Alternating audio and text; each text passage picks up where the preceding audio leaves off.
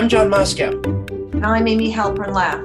Welcome to Ethical Schools. Our guest today is Dr. Randy Capps, Director of Research for U.S. Programs at the Migration Policy Institute. He has published widely on immigration integration at the state and local levels and studied the impact of the detention and deportation of immigrant parents on children. Welcome, Randy. Thank you so much. Thanks for having me on today. Randy, you recently completed a study on the impact of immigration enforcement policies on the mental health of Latinx students. Tell us about the study. Sure. Uh, we did assessments of the mental health of about 300 Latino high school students in two places in the country, in a few districts in the state of Rhode Island, and in a few schools in Harris County, Texas, which is home to Houston, the nation's third largest city we asked a series of questions about depression, anxiety, post traumatic stress disorder as symptoms of mental health, as well as a series of questions about the degree to which the students were afraid for themselves or others in their family or other people they, they knew about being arrested and deported by ICE. And there were a number of other questions as well, but that was the central part of the study. What were the demographics of the students? Who were they? The students were all Latino. They were a little bit over half what we would call first generation. That means born outside the United States as an immigrant. And most of them would have come to the US when they were adolescents. And a little bit under half were born inside the United States but had immigrant parents. About three quarters of the sample were families where either the student or the parents were born in Mexico or Central America. And, and those are the countries that most likely to be unauthorized immigrants, that we didn't ask that. And the remainder were from other Latin American countries, such as Colombia and Dominican Republic. What were your key findings? Our key findings were that a little bit over half of the sample had one or more of the symptoms of one or more of three main types of mental health problems anxiety, depression, or post traumatic stress disorder. And this is a higher share than in other recent studies of populations of youth in the same age, be it Latino or, or of other race ethnic backgrounds. Another key finding is that more than half of the students were afraid that somebody they knew, be it a parent, another relative, a friend, a close acquaintance, might be detained and deported because of their immigration status. And I, I think more critically, about a third of the sample reported that they had changed their daily routines and behaviors because they were worried about deportation. This meant that they didn't drive, they didn't go to an extracurricular activity at their school, they might have missed a health appointment, didn't go to uh, church or another, you know, religious ceremony. And those folks who express this fear and this change in behavior were the most likely to show the mental health symptoms. Were there differences in the numbers of traumatic experiences between foreign born students and US born students? Yes, we also asked about the number of traumatic experiences that youth had experienced in their lives. These traumatic experiences ranged from witnessing assault, being assaulted themselves, having someone who's very close to them die, being separated from a parent. And the average number of traumatic experiences that were reported were higher for the, the students born in the US than those born outside the US. About seven events on average for the foreign born, and about eight events on average for those born inside the United States. And do you have a sense of, of why that might be true? So, in addition to doing the survey of these youth in the high schools, we also spoke to educators in those high schools and people, experts in the surrounding communities. And what we heard is that many of these schools are located in dangerous neighborhoods, and some of the some of the high schools actually had had shootings nearby. One of the schools that we visited had uh, gang graffiti tags across the street. Um, there's a lot of violence, as you may know, in many lower income urban neighborhoods in, in the US, and that's where these schools were located. And additionally, there, there's a lot of research out there about how immigrant youth coming from Central America recently have been separated from their parents for a time. You know, their parents may have come here first and they came to join them, or they may even have been separated at the border. But there's also a lot of family instability in low income Latino households generally. There's also a lot of cases where people move around, where families split up, where parents split up, and the like. And that can be another source of trauma as well. What difference in mental health impacts did you find by gender? Uh, yes, the girls were much more likely to report than the boys that they were depressed or anxious. This has also been reported in some other similar studies. It's not necessarily related to having more traumatic experiences or being more afraid of immigration enforcement. The boys and girls fared similarly on, on both of those measures, but um, the girls were more likely to report these mental health symptoms, and they were also more likely to report that they went to counseling for mental health reasons. To what do you attribute that? It's just at these are adolescents, right? I mean, these are this the, the sample ranged in age from about 15 up to 25. Some were young adults, but most of them were adolescents. And girls at that age just generally tend to exhibit more symptoms of mental health. Some of that may be a reporting issue that the boys are more likely not to acknowledge it, but some of it may also be just differences in how adolescent boys and girls think. What did you find about students' levels of perceived discrimination? We asked a number of questions about whether the students felt discriminated on account of their race ethnic background or their language or for other reasons. And actually, language was the most common one in about a quarter of the sample, but they reported much lower levels of discrimination overall than youth in similar high school samples recently. And do you have a sense of, of why? All but one or two of the study schools were very homogeneous in terms of having student bodies with large majority Latinx populations. There was some diversity by the origin country, some diversity by how long their families have been in the US. Some are more likely, I'm sure, to be citizens or unauthorized immigrants, but they're all they're all Latino students in these schools. And what we were told when we met with the educators and people in the community was that these schools often operated as protective bubbles for the students because the students in general had support from students who were like them and also often from faculty and staff who were supportive. Additionally, I'd say that many of these uh, students lived in fairly homogeneous communities within the cities that were part of the study, that they were accustomed to hearing the Spanish language on the street, to, to seeing the kind of shops and businesses that, that, that, you might see in Mexico or Central America in some neighborhoods in particular.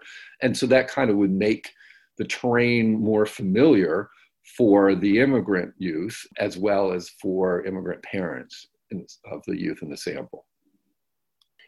You also suggest that students may have more difficulties when they get into more diverse environments, for example, in college. Can you talk some about that? The students we surveyed were still in high school when the data was collected, and we didn't follow up with those students as they went on to college or university for those that did. Uh, but we did talk to the educators in their schools, and a common theme in those conversations was that these students often had difficulty making the transition from a predominantly Latinx high school where their peers resembled them in many ways to a more diverse student body in university. Additionally, they often didn't get the support they might have needed for mental health and otherwise in the university setting. And so some of them had more trouble there than they did in high school. And that really suggests that, you know, having that support and having that homogeneous student body can be very protective for youth. And what form did the support take? You mentioned that there were adults in these schools that provided support. Who are they? Well, most of the schools that we visited had at least one or two supportive adults that the students could talk to. Now, in the survey itself, the students who were born outside the United States were less likely to report that there was an adult they trust that they could talk to in the school. Only about a quarter of them did so. So I don't want to say that all of these schools had a lot of really great resources for the kids. It, it did tend to vary across the sample. However, um, you know, we met with, with principals, we met with counselors and social workers and teachers who were definitely the go-to people for, for the students in, in these groups. And certain characteristics were really important for that. Of course, if they were from similar backgrounds, if, if they were Latino themselves, from the same countries, could understand the experiences that these students had, that would be an asset. Maybe they grew up in a similar neighborhood in, in a lower income, either mixed or, or, or, Latino neighborhood in a city in the US. They could apply that knowledge to their interactions with the students. And then there were a fair number of students who were just from a you know, white middle class or upper middle class background, but they'd been in the Peace Corps. They'd, uh, one example is there was one teacher who had been to Guatemala and actually worked on building schools and teaching in schools there over the summer. He had been to the same region of the country that many of his students came from. So there were a variety of, of ways and backgrounds in which the, the staff in school could connect with students from these backgrounds but there usually weren't very many of them. It was usually a small minority. You also mentioned before about that frequently students may have been separated from their parents during the migration process. What kind of support did you find, or did the students say that they found from their families, from their parents, as well as from support they might be getting from, from people in the school? So within the schools, the teachers and other educators told us a lot of stories about students who'd come up from Central America recently, who were living with siblings or aunt and uncle or grandparent, sometimes in unstable settings. But when asked in the survey about whether or not they had support from their families, the vast majority, close to 90%, said yes, they did have that support we didn't delve into exactly what form that support takes in the survey, but we considered that to be actually a, a key strength of, of the students that we sampled. Additionally, I would say that many of the recent students who've come up from Central America have formed very strong bonds with their peers that arrive with them or around the same time. And some of these schools have programs that are specifically designed for late entering immigrant students who come as teenagers. They can stay in school up till age 25 in the state of Texas. So, so even as young adults, they can continue to get an education and they may be in a program like that for a year or two. And one thing that the educators all mentioned is that many of the students from the same countries and same areas of the same countries form very strong bonds, particularly when they don't have close family members in the United States. What about the school counselors? Do they play a prominent role in this process? There was a lot of variation in the degree to which counseling and social work services were available in the different schools. Some of the schools that we visited in Rhode Island had been able to really build up their counseling and social work capacity. They had recently hired groups of counselors at the district level that came from various backgrounds that spoke uh, Spanish as well as, in a couple cases, some of the indigenous languages from Guatemala. Um, in the case of the schools in Harris County, Texas, there definitely was sort of, if you will, a higher ratio of students to counselors, less availability of that resource within the schools, but the Houston metropolitan area has a lot of resources when it comes to mental health. There's a lot of major hospitals and health centers there. There are some major universities. There are some really strong community based organizations that are connected to immigrant families and to schools in a lot of different ways. And the, the schools in Harris County were able to tap into a broad variety of resources in the community to help provide counseling where they couldn't do it in house. What links did you find between discipline practices and students' immigration related fears? US high schools often have disciplinary policies that result in the suspension from school and sometimes the involvement of the police, like a school resource officer, you know, when there's a problem in the classroom.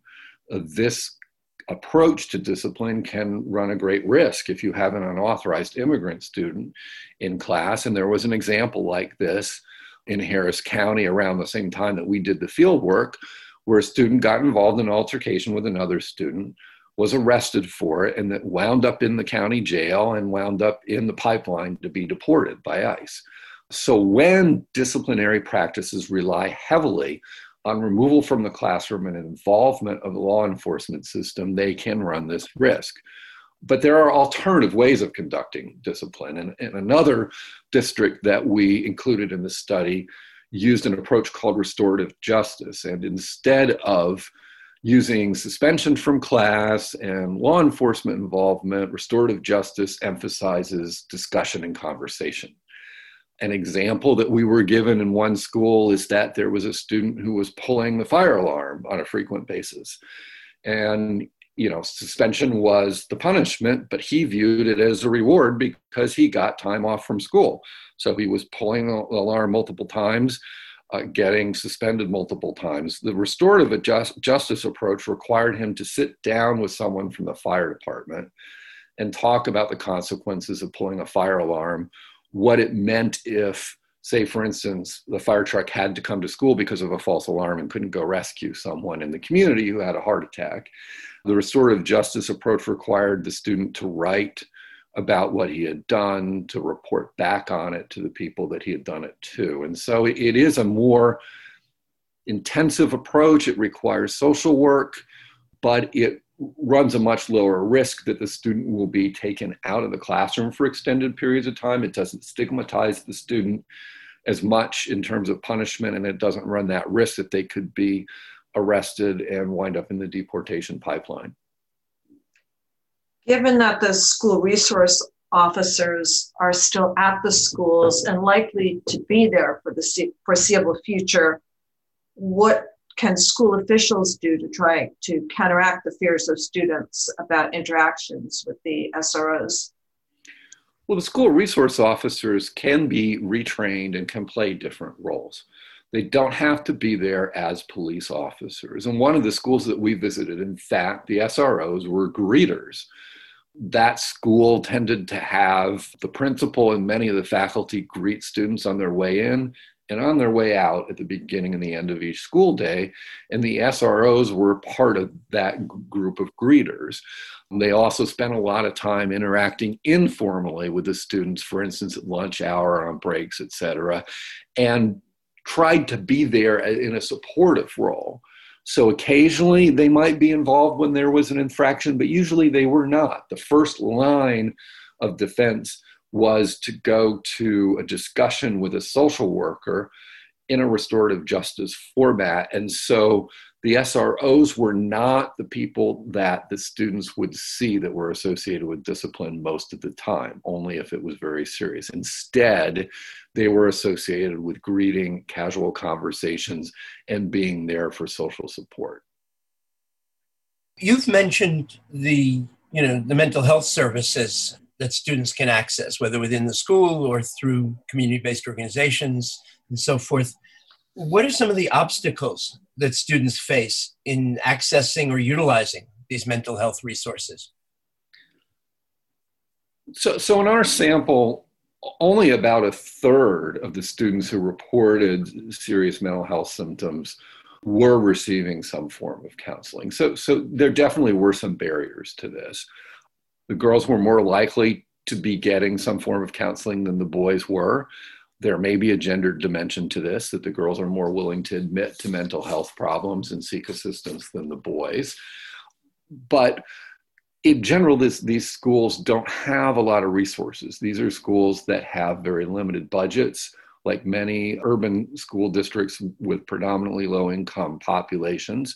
They have uh, budget limitations a lot of the budget tends to and needs to be focused on academics because the, the schools are, are graded, if you will, on the test scores and the passing rates of the students. So, so one issue is a resource issue.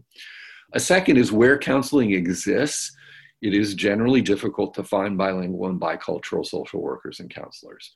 Some of the most effective ones were actually people who worked, who were students at a university who would be uh, there for an internship in the school, who worked for a local community based organization and were there on contract.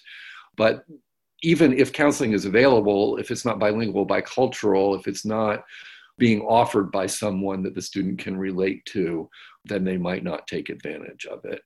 And then, you know, we were also told when we met with the educators, particularly the, the students from Central America, tend to come from a context where people don't, as a rule, seek counseling, where mental health is not really openly discussed, where it's really highly unusual for someone to seek out services in such a situation.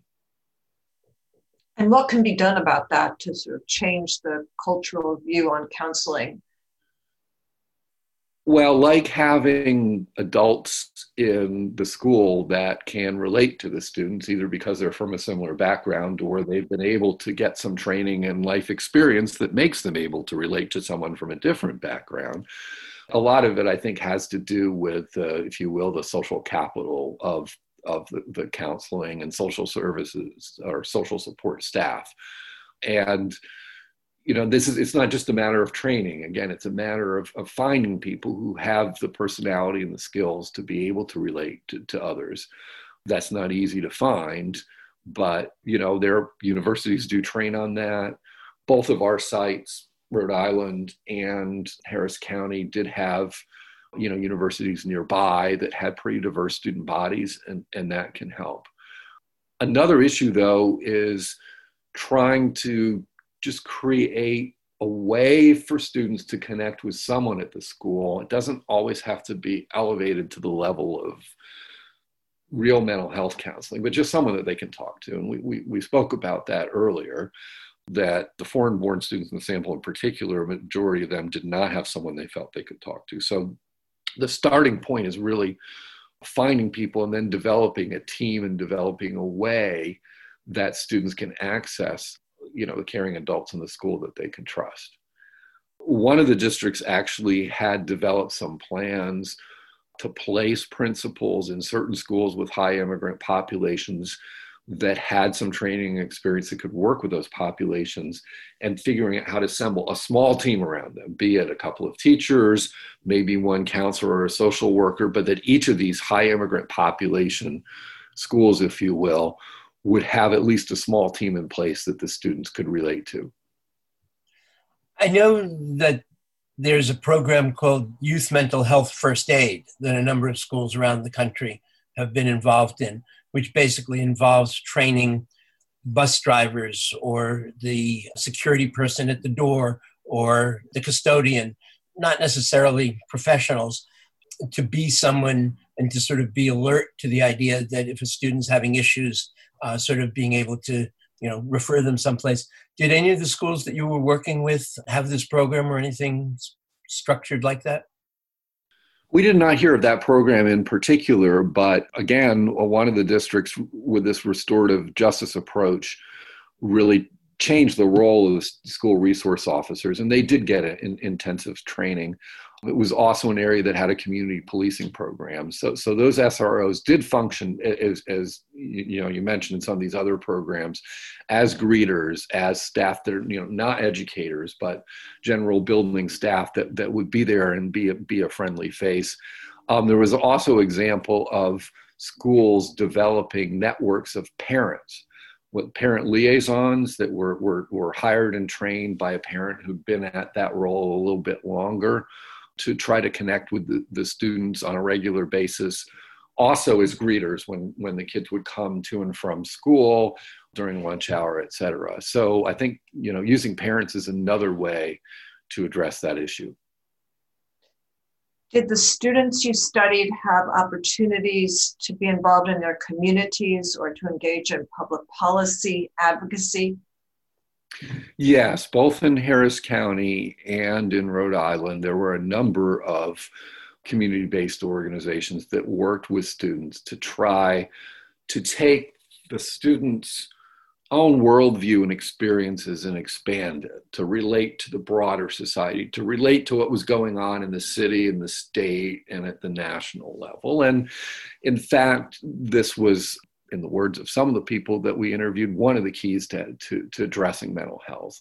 So, you know, take take for instance a student who was very quiet, anxious, you know, maybe depressed, and then trying to get her to talk to a small group about her immigration experiences, maybe only one or two students at a time, and then to bring in the issues. Well, what are some of the issues related to lack of immigration status in the United States? What are some of the issues related to difficulties learning English, to cultural differences, et cetera?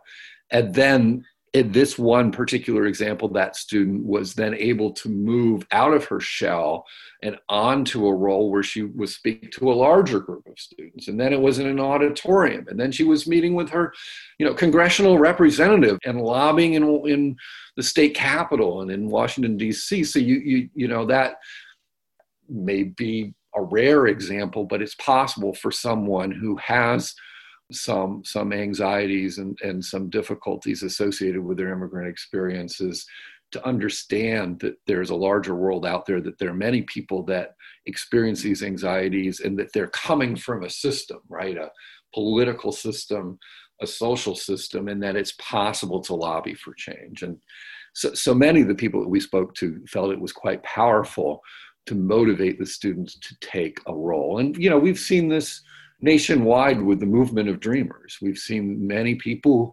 who have had an unauthorized immigration status or maybe still do uh, be able to come out front and lead these movements and really become proponents for social change. And it really does a world of good for their own personal career trajectories as well as their own, you know, personal, social, and mental health. Is there anything we haven't discussed that you'd like to mention?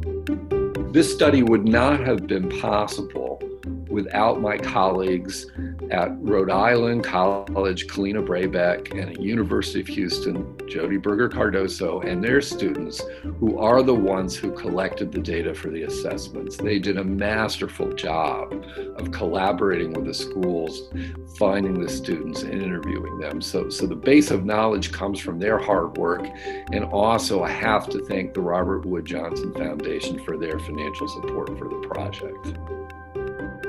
Our thanks to you, Dr. Randy Capps, and to all those who helped you in this study.